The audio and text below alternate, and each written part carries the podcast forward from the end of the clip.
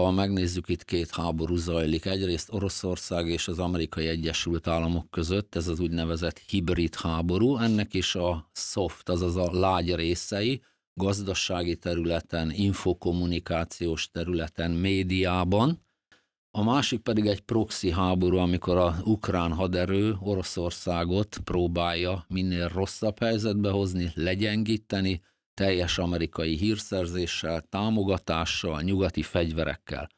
Folyamatosan frissülő tartalmainkért iratkozzanak fel a csatornánkra. Kezdünk!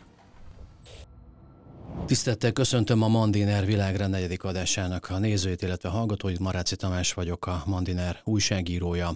Ezen a héten ebben az adásban az ukrajnai háború jelen állásáról, illetve a következő hetek, hónapoknak a stratégiájáról fogunk beszélni. Ugye beállt a tél, itt vannak az ünnepek, de a háború nem állt le, és azt fogjuk megvizsgálni vendégemmel, hogy mi várható. Resperger István ezredes a vendégem, a Nemzeti Közszolgálat Egyetem Katonai Nemzetbiztonsági Tanszékének vezetője. Köszönöm szépen, hogy bejött hozzánk. Köszönöm szépen a lehetőséget, szép napot kívánok mindenkinek. Talán kezdjük ar, azzal a hírrel, ami most az elmúlt napokban felmerült a médiában, és ugye egy ukrán katonai vezetők dobták be ezt a köztudatba, hogy ők attól félnek, hogy a következő, minden jel szerint készülő nagy orosz offenzíva az több fronton megtörténhet, de attól tartanak, hogy lesz egy belorusz irányból egy Kiev elleni újabb offenzíva. Milyen esélyt látja ennek a jelekből?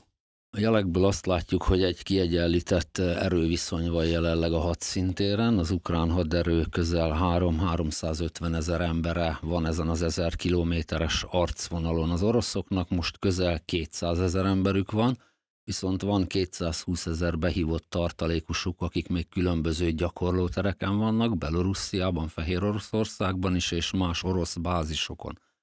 A műveleti tapasztalatok alapján egyrészt az ukránok is készülnek egyfajta revansra, hiszen ha befagy a talaj, akkor a gépesített alakulatok, harckocsikat jobban elbírja a terep, így az előrejelzések szerint nagy valószínűséggel főleg Melitopul környékére várható egy ukrán támadás, hiszen azt láttuk, hogy Hersonnál az orosz haderő visszament a folyón túlra, ott védelmi állásokat Remélem, hogy a, elő. a nézők is tudják követni a, ez, a ez a terület természetesen nagyon nehezen átjárható, illetve nagyon sík terület, nagyon könnyen tüzérséggel belőhető. Az ukránok tartalékaival esetleg ebből az irányból, vagy esetleg a Luhanszki irányba a Harkiv után felszabadult erőiket tudják bevetni. Orosz részről továbbra is azt várjuk, hogy a Donetsk térségében szeretnének sikereket elérni. Ehhez ugye minden erőt mind a két fél bevet. Korábban ugye azt láttuk, hogy 10 dandárral próbálták ezt az ukránok megvédeni, most már 45 dandárt vittek ebbe a térségbe, iszonyú erőt összpontosítanak oda, viszont azt is látjuk, hogy óriásiak a veszteségek mind a két oldalon. Az itt levő alakulatok 50-70 százalékos veszteségeket szenvedtek, hiszen azt lehet mondani, az oroszok visszatértek a második világháború stratégiájukhoz, addig nem támadnak, amíg a tüzérséggel nem gyengítik meg az ellenfelet, illetve a stratégiájuk másik része, hogy Ukrajna teljes területén csapásokat tudnak mérni a Kalib, az Iskander és a Kinzsár rakétáikkal, illetve ezekkel az erőkkel próbálják lekötni az ukrán védelmi erőket. Belarus irányból kevésbé valószínű, hogy eh, Fehér Oroszországot is beszeretnék vonni ebbe a háborúba, hiszen a belorusz haderő az egy 10-15 zászlóaj harccsoportból áll, egy zászlajon körülbelül 2000 fős alakulat. Ezek nagyon gyenge kiképzettséggel rendelkeznek, Putyin elnök úrnak sokkal inkább fontosabb Fehér Oroszországnak a szövetsége, mint hogy egy regionális háborúba bevonja ezt az alakulatot, de ettől függetlenül nem zárható ki egy művelet ezekbe az irányokba, főleg azért, mert az ukránok nagyon sokszor már orosz területeket lőnek, tehát mindenképpen szeretnék őket visszaszorítani az északi fronton, vagy Belgorod, Kurks, vagy Kiev irányába. Oh, még egyszer kíváncsi lennék a konkrét véleményére, hogy nyilvánvalóan egy Kiev elleni offenzív óriási kockázatokkal jár, főleg orosz része, de az ukránoknak is ugye egy óriási tét. De hogyha itt az oroszok át tudnának törni, akkor gyakorlatilag a második körben, hát mondjuk már tíz hónapos elcsúszása, de az az eredeti Blitzkrieg hadművelet megvalósulhatna, amit ugye február végére terveztek. Lát erre esélyt, hogy, hogy belevágnak egy ilyenbe, mert ugye az, az ukránok, a, a ukrán vezetés egy olyan nyilatkozatot tett, hogy Belarusnál látnak műholdas felvételeken csapat összevonásokat, és úgy satszolják, hogy február elejére, közepére a október-novemberben besorozott olyan két, ön is említett, 220 ezer vagy 300 ezer fős tartalékos állománynak az alapos kik, nem csak a gyors, hanem az alapos kiképzés is megvalósulhat. Tehát februárra teszik azt a pontot, amikor ez, ez Kiev felé megtörténhet. Milyen esélyet látja ennek? Hát én úgy gondolom, hogy mivel ez már egy fiaskó volt Kievnél, és Kiev egy nagy város, nagyon nagy város, 3,9 milliós nagyságú városról és elővárosokról beszélünk, amit ugye meggyengítettek ugyan a, a kritikus infrastruktúra rombolásával, a rakétacsapásokkal, ugye nincs víz, nagyon sok helyen nincs áram, de az ukránoknak nagyon fontos a nemzeti ellenállás szempontjából, tehát jelenleg is körülbelül 20 dandárnyi ereje van az északi régióban az ukránoknak, ehhez képest a 200 ezer fős haderő legyűrheti ezt az ellenállást, de ugye most az ukránok harcedzettebbek ebben a területben, illetve akár még ez a nagy létszámú orosz erő is elégtelen ennek a városnak, a fővárosnak a körbevételére, ostromára, tehát inkább erőlekötésre számítunk, főleg az északi régiókban, illetve hogy ö, kisebb városokat, mint a főváros támadhatnak meg, mint Csernyév vagy újra Harkiv ö, irányra gondolunk. Ö, ezt, ezt ugye rövidesen meg fogjuk tudni sajnos, mert a háború az folytatódik, de ö, ezen kívül, amit eddig elmondott, ön, ön, ön mit lát abban a pénteki találkozóban, hogy Vladimir Putin teátrálisan, demonstratíve találkozott a vezérkar főnökével, a védelmi miniszterrel és talán a légierő új parancsnokával, és hát a sajtóközleményük szerint, sőt egy bekapcsolt mikrofon, direkt bekapcsolt mikrofon szerint azt mondta nekik, hogy rövid és középtávú konkrét katonai terveket várok tőletek, hogy tegyétek le az asztalra, hogy mi fog történni. Tehát mi, lehet, tehát mi, a, mi a jelzésérték annak, hogy az elnök így beleszáll gyakorlatilag újra fizikailag ott van jelenlétében, és a, nekik ugye egy ilyen katonai offenzíva, de számunkra egy háború irányításában, és vajon mik lehettek a, az ajtók mögött, milyen elvárásai lehetnek Putyinnak a katonai vezetéstől? Nyilván az orosz társadalomnak van egy visszajelzése. Egyrészt a háború elején nagyon sokan elhagyták az országot Finnországon keresztül, a részleges mozgósítás után, amikor 300 ezer embert behívtak, akkor Kazasztán, Georgia és egyéb irányokba. Másrészt gazdaságilag előbb-utóbb hatni fognak azok a szankciók, ami főleg a nyugati technológiát megtiltja, hogy bevigyék ezekbe a területekbe, és gazdaságilag nagyon sokba kerül a háború. Ugyan ugye az olaj és kőolaj földgáz bevételekből Oroszországnak napi 1 milliárd dollár bevétele volt, de ez a háború e hosszú távon nagyon finanszírozhatatlan, hiszen egyrészt ott van közel 400 ezer ember, akit majd finanszírozni kell, ellátni lőszerrel, robbanóanyaggal, élelemmel, bármivel. Másrészt nyilván ö, szeretné egy kicsit fokozni a tempót, hogy ha tárgyalóasztalhoz ülnek a felek, akkor fel tudjon mutatni sikert. Itt főleg ugye a két köz, tagköztársaságra, a Donbass és a Luanskira gondolok, hogy ezeken a területeken kellene valamilyen sikert elérni és emellett mondjuk lekötni főerőket Kiev irányú, vagy Csernyi, vagy Harkiv irányú támadással. Hát Már, offenzí, offenzíva biztos, hogy lesz akkor ezek szerint Várható, környéken. hiszen mind a két fél részéről azt látjuk, hogy még egy-egy hadműveletre alkalmasak lesznek februári körülbelül, mind a két fél. Ugye az ukrán részről inkább egy déli irányú, Melitopol, Mariupol irányba, hogy elvágni ezt az összeköttetést a Krím-félsziget és a Donbass között. Az oroszok részéről meg ugye a további pusztítással, tüzérséggel, rakétákkal, esetleg egy nagyobb hadművelettel teljesíteni az eredeti teljes megye határt elérő Dombaszi régiót. Erről mindjárt beszélünk, hogy mik lehetnek a maximális célok mondjuk tavaszig vagy nyárig, de talán még annál megállnék, hogy Említette, hogy a télbeálltával ez a szépe terület, ez, ez befagy, és a harckocsiknak és egyéb harcászati eszközöknek a mozgását még előnyösen is befolyásolhatja. Vannak más szakértők, akik azt mondják, hogy tél minden háborúban egy szünet időszak. Tehát akkor melyik? Én nem gondolom, hogy szünet lenne a műveletekben, hiszen mind a tüzérségi adatokból azt látjuk, hogy napi 50 ezer lövést adnak le az oroszok a hadszintéren, tehát készítik elő azt, hogy a szárazföldi művelet, egy támadó művelet sikeresebb legyen. Ugye a Wagner csoporttal, a különböző alakulataikkal jelenleg Bakmut irányában tevékenykednek, ezt a céljukat sem adták fel, illetve ez az időszak pont ellentétes a februárival, amikor ugye csak az utakon tudtak mozogni a nagy sártenger miatt az orosz alakulatok, és ezért is éri akkor a veszteség őket.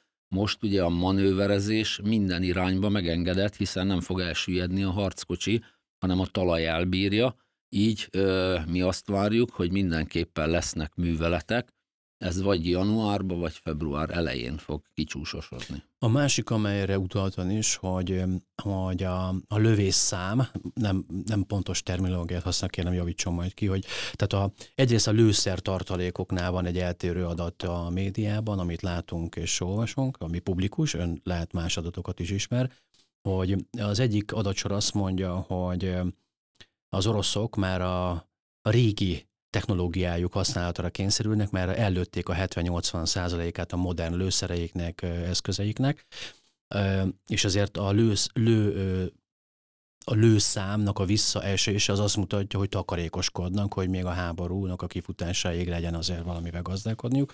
Másik adatok szerint pedig a, éppen az arról van szó, hogy az ukránok fogynak ki a tartalékból, mert a nyugatiak, ha bár még hozzák a, a modern technológiát Ukrajnába, de ennek a száma is folyamatosan csökken mi a valóság az ön számai alapján? A valóság azt mutatja, hogy a tavaly augusztusi felmérés szerint napi egy millió lövésre képesek az oroszok a tüzérségi eszközeikkel, tehát 23 közepéig, végéig iszonyú tüzérségi fölényben vannak. Amiben fogyás jelentkezett náluk, az a precíziós fegyverek, tehát a kalibr manőverező robotrepülőgép, amit hajóról indítanak 2500 kilométeres hatótávolsággal, az Iskander rakéták 80%-át ellőték, a kinzsalokból még egy vadász bombázó ezredük működik, ezekkel nem sok ö, csapást mértek, tehát ezekből inkább a precíziós fegyverekből van kifogyás, és hosszabb távon a, következő év közepétől a tüzérségi eszközökből is. Ukrán részről azt látjuk, hogy mivel a haderő ugye 90%-ban orosz technikára épül, itt a harckocsihoz, a tüzérséghez, az orosz típusúhoz még szűkösebb a készlet. Legalább ötször annyit lőnek az oroszok egy nap, mint az ukránok, nekik kell takarékoskodni. A nyugati technikánál azt látjuk, hogy egyrészt egy kicsit késve érkezett meg az ukránok részére, másrészt nagyon sok típusú eszköz kaptak. Gondoljunk bele, a 155 mm-es önjáró tarackból 7 fajtát kaptak amerikai M109-es, Cézár franciát, Krab lengyelt, Zuzanna cseh, illetve egyéb eszközöket. Ezeknek a Panzerhaubitze 2000 például, ami a Magyar Honvédségnek is lesz. Ezekhez mindegyikhez másfajta kiképzés van, a lőszer az egyforma. Viszont itt is van egyfajta probléma, hogy a nyugati országok már nem képesek a saját érdekeik veszélyeztetése nélkül további fegyvereket szállítani. Amiben nagyon sok fegyvert kapott Ukrajna, az a kézi légvédelmi rakéta, a Stinger, ebből közel 8000 eszközük van, ezzel lehet a közeli területeken közel 3 kilométerig a légi célokat pusztítani. Közel 20 ezer kézi páncéltörő rakétát kapott, ezek között van a Javelin, ami 2 kilométerig ugye a harckocsit fölülről semmisíti meg, illetve a Brit and Low páncéltörő rakéta. Ezekből rengeteg áll rendelkezésre. Viszont a modernebb eszközökből, tehát mondjuk Bradley páncélozott szállító járműből, gyalogsági harcjárműből, M1 Abrams harckocsiból nincs már. Sok volt szocialista ország átadta a T-72-es harckocsiait, a BMP járműveit, ezeket használták az ukránok, Viszont azt lehet elmondani, hogy összességében a megígért fegyvereknek közel a 30-40 százaléka ért csak be a hadszintérre, Ukrajnába, és ugye Ukrajnán belül is még ezer kilométert ezeket mozgatni kell. És beérnek majd? Tehát a következő fél évben, ugye ez sok múlik ezen, hogy Igen, az azért... ukrán segélykiáltások mind arról szólnak, hogy küldjetek fegyvert, mert akkor van esélyünk szinten tartani, vagy esetleg győzni ebben a háborúban. Tehát mi várható a következő néhány hónapban a nyugati szállításokban? tehát továbbra is lesz lőszer utánpótlás ezekhez a 155 mm-es tarackokhoz, viszont iszonyú nagy a felhasználás. Tehát egy-egy amerikai segélycsomagban látjuk, hogy küldenek 100 ezer darabot, de ez egy 1000 kilométeres arcvonalon és közel 400 tüzérségi eszköznél ez két-három napot jelent. Tehát folyamatosan kellene a lőszert szállítani, hogy ellensúlyozni tudják az oroszokat. A másik része az, hogy most már nincs nagyobb technikai eszköz, amit át tudnak adni, mert rengeteg harcjárművet, harckocsit, önjáró tüzérségi eszközt kértek. Gondoljunk bele, egy Németország nem képes most a saját haderejének elég lőszert biztosítani, így nagyon nehéz, hogy a továbbiakban milyen eszközöket tudnak még Ukrajna számára biztosítani. És a legmodernebb eszközöket és a nagy hatótávolság, középhatótávolságú eszközöket meg ugye nem merik állítólag az amerikaiak átadni, pont azért, hogy nehogy egy olyan háborús eszkaláció legyen, hogy az ukránok berántják szépen a NATO tagállamokat is a háborúba. Ezt ön is így látja? Én úgy gondolom, hogy már a háború legelején figyelmeztették az ukrán felet, hogy azokat az eszközöket, amit megkap, azzal ne orosz területekre mérjen csapást, maradjon a megtámadott ország státuszánál, ne eszkalálja a konfliktust. Én azt gondolom, hogy itt sokkal felelősségteljesebbnek kellene lenni az ukrán félnek, hiszen legalább hét regisztrált esemény történt, amikor egyértelműen ők voltak a felelősek azért, hogy a rakéta lengyel területen csapódott be, román helikoptert, vagy román repülőt, vagy egyéb eszközöket pusztítottak el, tehát visszafogottamnak kellene lenniük, illetve amire még nagyobb szükségük lenne, ugye azok a légvédelmi eszközök. Most Amerikai Egyesült Államok megígérte a Patriot légvédelmi rendszert, de azt látjuk ugye, hogy Általában a háború az egy hadszintér is, ahol kipróbálhatóak az eszközök. Nagyon kevés számban kapnak kipróbálásra, de nem olyan mm, mennyiségben, amivel a teljes légvédelmet megoldhatnák. Például a németek adtak Iris-T típusú légvédelmi rakétarendszert, 40 kilométerig hatásos a lőtávolsága, viszont egy készlet érkezett Ukrajnába, ezzel a fővárost lehet egy darabig oltalmazni, itt is a rakéta utánszállítása kérdés. Érdekes, amit mond, mert ebből azt szűröm le, hogy rövid távon még rendben vannak az ukránok, de lehet, hogy középtávon már szét fog nyílni az olló. Tehát az oroszok lesznek kedvezőbb helyzetben, ezek szerint ő fogják tovább bírni akkor tartalékkal. Igen, ugye az oroszok az háború első szakaszában nagy veszteségeket szenvedtek, a 180 ezer fős haderő lecsökkent 120 ezer főre. Ehhez ugye megtörtént a részleges mozgósítás, a 300 ezerből 80 ezeret már a hadszintérre küldtek, a 220 ezer kérdés ez, hogy hol kerül bevetésre. Illetve még van másfél millió tartalékosuk. Ukrán részről ugye demográfiailag is veszélyes rájuk a háború, hiszen közel 10 millió ember vagy Nyugat-Európába, vagy az országon belül már elmozdult a helyéről, a haderő nagyon jelentős veszteségeket szenvedett, ők már ma áprilisban kellett, hogy mozgósítsanak, így kerültek fölénybe, így tudták megcsinálni a Harkivi és a Hersoni offenzívát. Viszont hosszú távon, ami jelenleg Donbassban zajlik, az azt mutatja, hogy nagyon nagy a veszteség. 100 ezer fölött van a halottak száma, közel 300 ezer a sérült, ebből 100 ezer a súlyosan sérült hosszú távon az olló sajnos az oroszoknak kedvez. Ennek ellenére önt meglepte a háború első szakaszában az, hogy az orosz hadsereg nagyságának a mítosza az súlyos sebeket kapott? Abból a szempontból nem lepett meg minket, hogy ők is egy haderőreform elején vannak, hiszen 2020-ban hirdette meg Putyin, hogy 2030-ig egy új típusú, sokkal jobban felszerelt, át modern eszközökkel ellátott haderőt kell felkészíteni. Ugye mivel ők arra készültek a titkosszolgálati jelentések alapján, hogy egy gyenge ellenállás várható Ukrajna területén, ezért nem is a megfelelő mennyiségű erőt csoportosították át, egy Kazasztán típusú ö, hatalomváltást szerettek volna megvalósítani, ezért mentek neki Kievnek. Ö, amit láttunk, és ö, ami meglepett inkább az, hogy a harcosok nem voltak felkészítve erre a műveletre rendesen, ők azt gondolták, tényleg bevonulnak, megtörténik Zelenszkijék leváltása, és egy új orosz barát kormány lesz.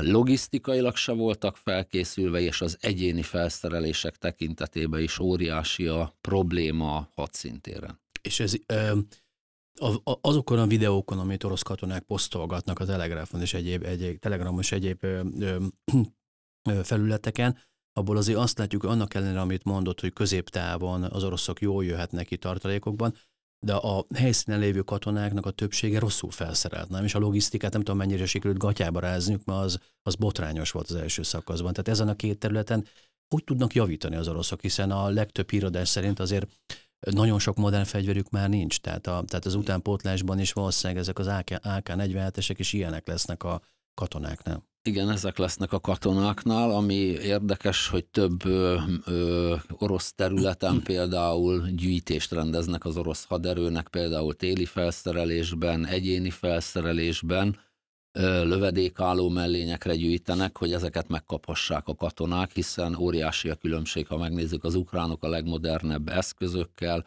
lövedékálló mellényekkel, sisakkamerákkal, modern fegyverekkel vannak felszerelve, orosz részről pedig a régi szokásos, kvázi pupa, pufajkás, AK-47-es gépkarabélyal rendelkező katonákat látjuk, akik egyelőre csak a létszám fölényükkel tudnak sokszor sikert elérni.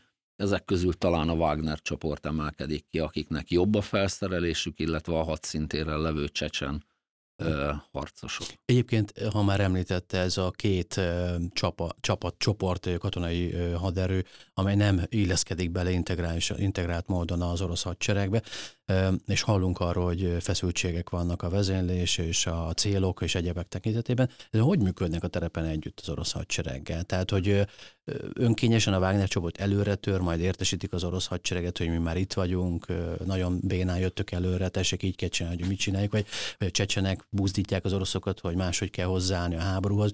Hogy látja ezeket a, ezeket a feszültségeket az orosz Ez inkább a médiának szól inkább, hiszen ők beleintegrálódtak az orosz vezetési rend rendszerbe, tehát elképzelhetetlen, hogy a csecsenek vagy a Wagner csoport csak úgy előre menjen, hiszen azt egyeztetni kell a légi csapásokkal, a tüzérségi csapásokkal, hiszen nagyon könnyen akkor saját csapatokra mérhetnének csapást, tehát együttműködnek a parancsnokságokkal. Ami a két nagy szemlélet talán az jól jellemzi a rendszert, hogy az ukránok ugye 14-től kezdődően 8 éven keresztül felkészítették a haderejüket, egy úgynevezett feladatcentrikus hadviselésre, ahol az alegységparancsnokok vállalkoznak, végrehajtanak, jelentenek, együttműködnek. Az oroszok megmaradtak a régi parancsirányultságú rendszeren, azaz nagyon lassan, nagyon nehézkesen működik a feladatszabás, az előretörés és ennek a koordinációja, tehát egy kicsit ők a 20. században maradtak vezetés szempontjából.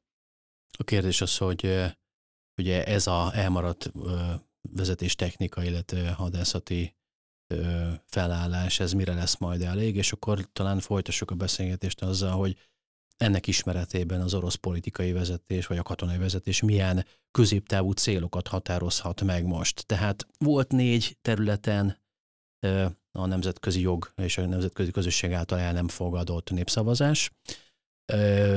A négyből kettő területre az oroszok félig visszavonultak mi lehet a cél ennek a négy területnek a visszafoglalás, és ahol már mi politikai döntést hoztunk, Donbass ennek a négy régiónak, illetve a Krimnek a megtartása, vagy esetleg merészebb terveik is lehetnek.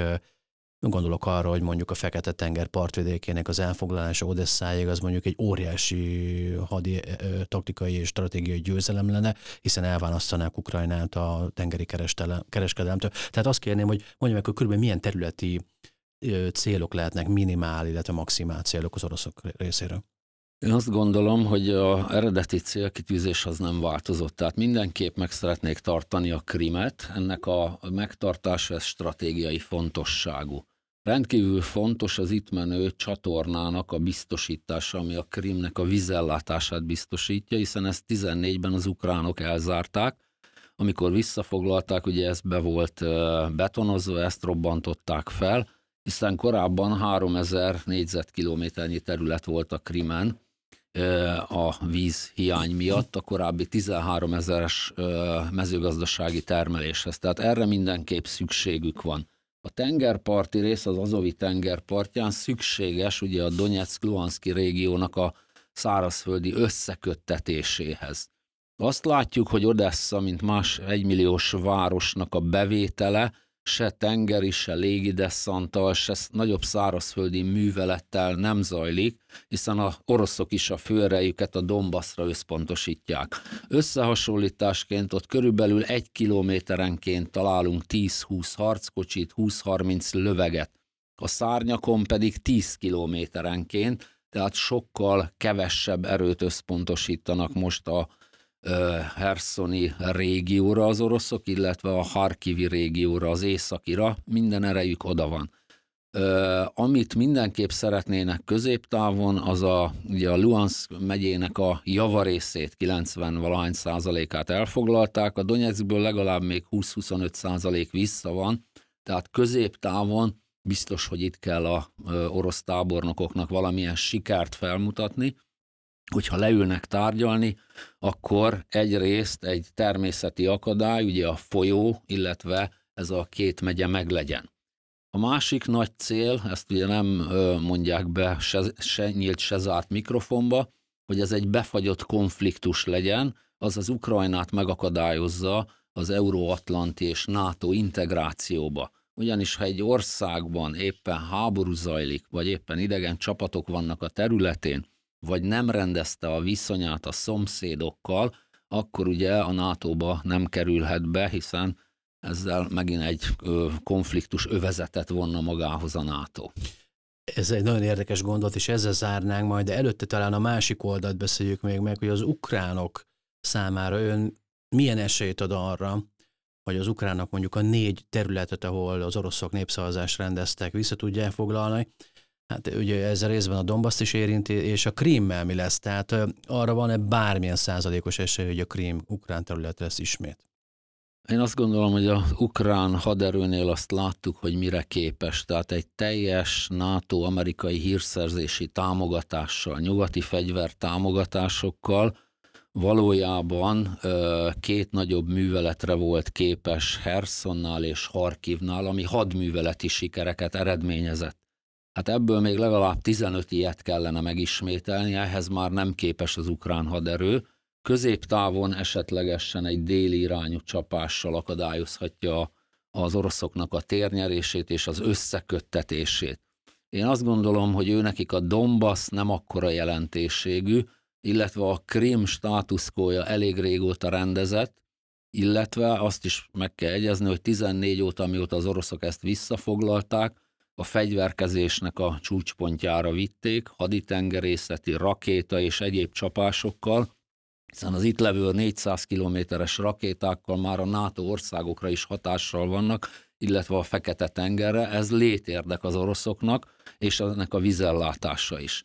A másik, hogy egyrészt egy olyan műveletre lenne szükség, hogy egy erőszakos folyóátkelést megvalósítani az ukránokkal, egy nagy támadó műveletet, és ugye ne felejtsük el, hogy a Krimre való bejutás az egy 20 kilométeres terület, amit könnyen le lehet zárni, tehát én erre nem látok reális esélyt.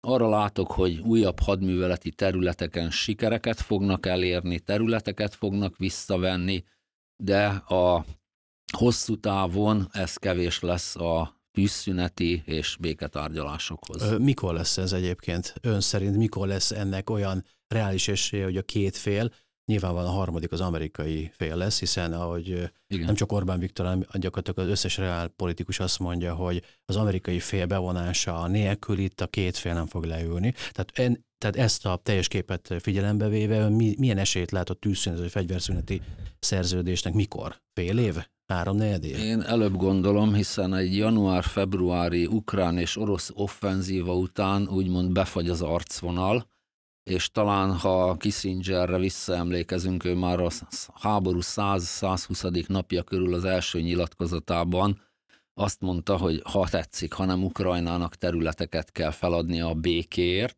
és akkor ugye létrejön egy tűzszüneti vonal, esetleges egy béketárgyalás, és akkor hát ugye kvázi csináltunk magunknak egy új palesztin-izraeli viszonyt, hiszen gondoljuk el, itt is rengeteg vegyes házasság van, rengeteg a ukrán, az orosz mind a két oldalon, itt hosszú távon biztos, hogy hasonló lesz a helyzet, mint 14-ben Donbassba, üzérségi tűzzel lövik egymást, akciók lesznek egymás területén, tehát nem egy ö, ö, nagyon intenzív harcra számítok a következő fél évben, de biztos, hogy még foglalkozni fogunk ezzel a területtel. Tehát befogyott konfliktus, ezt mondta, én azt gondolom, hogy azzal a gondolattal szép lenne befejezni és keretet adni ennek a beszélgetésnek, de ezzel kapcsolatosan hogy kérdezzem meg, hogy ez egy proxy háború-e ön szerint?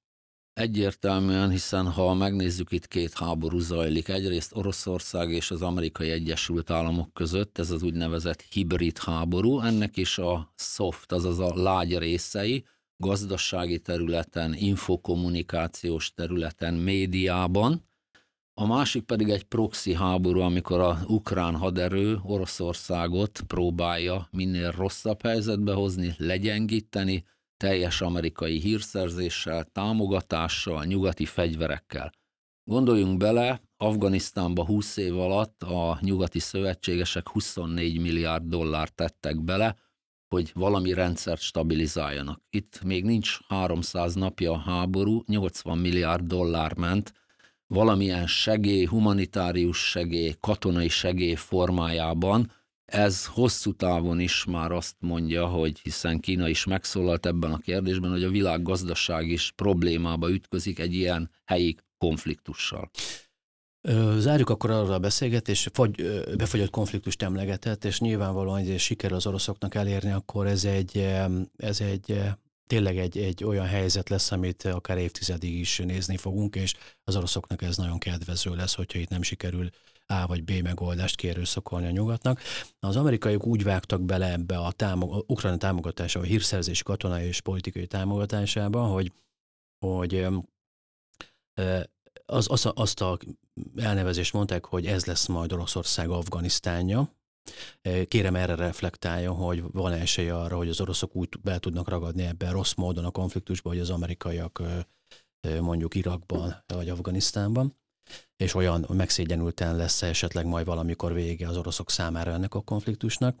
A másik, a, az érem másik oldala, hogy megérte Amerikának ezt a konfliktust generálni, tudták-e Ukrajnában egy számukra neutrális és nem annyira kockázatos területen az oroszokat meggyengíteni? Én azt gondolom, hogy ez nem lesz egy Afganisztán két ok miatt is, ez kulturális, vallási és nemzetiségi tekintetben teljesen más terület. Ott 13 ezer embert veszítettek el az oroszok Afganisztánban a 7 év megszállás alatt. Onnan nem volt akkora fiaskó kijönni, hiszen nem létérdek volt annak a területnek a megtartása. Itt viszont orosz lakosok vannak, orosz nemzetiség van, és ugye ha a vallási dimenziót is bevonzuk, hogy az orosz vagy a kievi pátriárha-nak a harca hogy valósul meg ebben a konfliktusban, akkor látszik, hogy ebbe sokkal jobban bele fognak állni az oroszok. Tehát itt nem várható egy olyan fajta kivonulás, hogy köszönjük, befejeztük, itt nem lehet otthagyni azokat az embereket, nem lehet otthagyni a Donetszki, a Luhanszki önkénteseket, hogy maradjatok itt, és akkor mi meg hazamegyünk Moszkvába. Én azt gondolom, hogy ez sokkal komolyabb konfliktus Oroszországnak, hogy ebből kijöjjön, és ugye hosszú távon mindenképp ezt a befagyott részt akarja fenntartani, hiszen akár a Donetsktől a Krimig, és ugye a transznisztriai területeken is orosz ö, alakulatok állomásoznak, bár nem nagy létszámban. Amerikának, hogy megérte-e, nyilván ö, egyrészt az orosz hadsereg Nimbuszát sikerült legalább négyszer ö, megkérdőjeleztetni. Ugye a kievi kivonulás volt ilyen, a Moszkva zászlós hajó elsüllyesztése, amiben szintén azért amerikai segítségre volt szükség, a Harkovi és a Herszoni offenzívával fel lehetett mutatni sikereket. Meg lehet gyengíteni az oroszokat, de mivel jelentős tartalékaik vannak, csak a hibrid hadviselés minden eszközével. Tehát katonailag lehet, hogy veszteségeket szenvedett, nagyok a veszteségei, nekik is 35-40 ezer halott, közel 100 ezer sebesült, tehát iszonyú nagy veszteségek vannak. Ami inkább hat rájuk, az a fiataloknak az elvonulása, ez az exodus, illetve a technológiához való hozzáférés hiánya. Tehát mindenképp tudták gyengíteni, hiszen Kína, mint háttérben levő másik nagyhatalom, az, ami ö, igazából Amerika ö, kérdőjelében áll, hogy ez a kínai sejemút, a kínai hegemónia hogy valósul meg, azt le, hogy lehet feltartóztatni. És ez egy másik beszélgetés. Tehát Ezeredes úr, nagyon szépen köszönöm, hogy itt volt. Köszönöm, köszönöm szépen. szépen, és áldott ünnepeket kívánok mindenkinek. Köszönjük szépen, Resperger Istvánt hallották, illetve láthatták a kedves hallgatók, nézők. Én is boldog ünnepeket kívánok mindenkinek, és nézzék meg a korábbi adásainkat, folytatni fogjuk a jövő héten. Viszontlátásra, viszontalásra. Ha tetszett a videónk, iratkozzanak fel a csatornánkra, és kövessék a Mandinert minden lehetséges fórumon.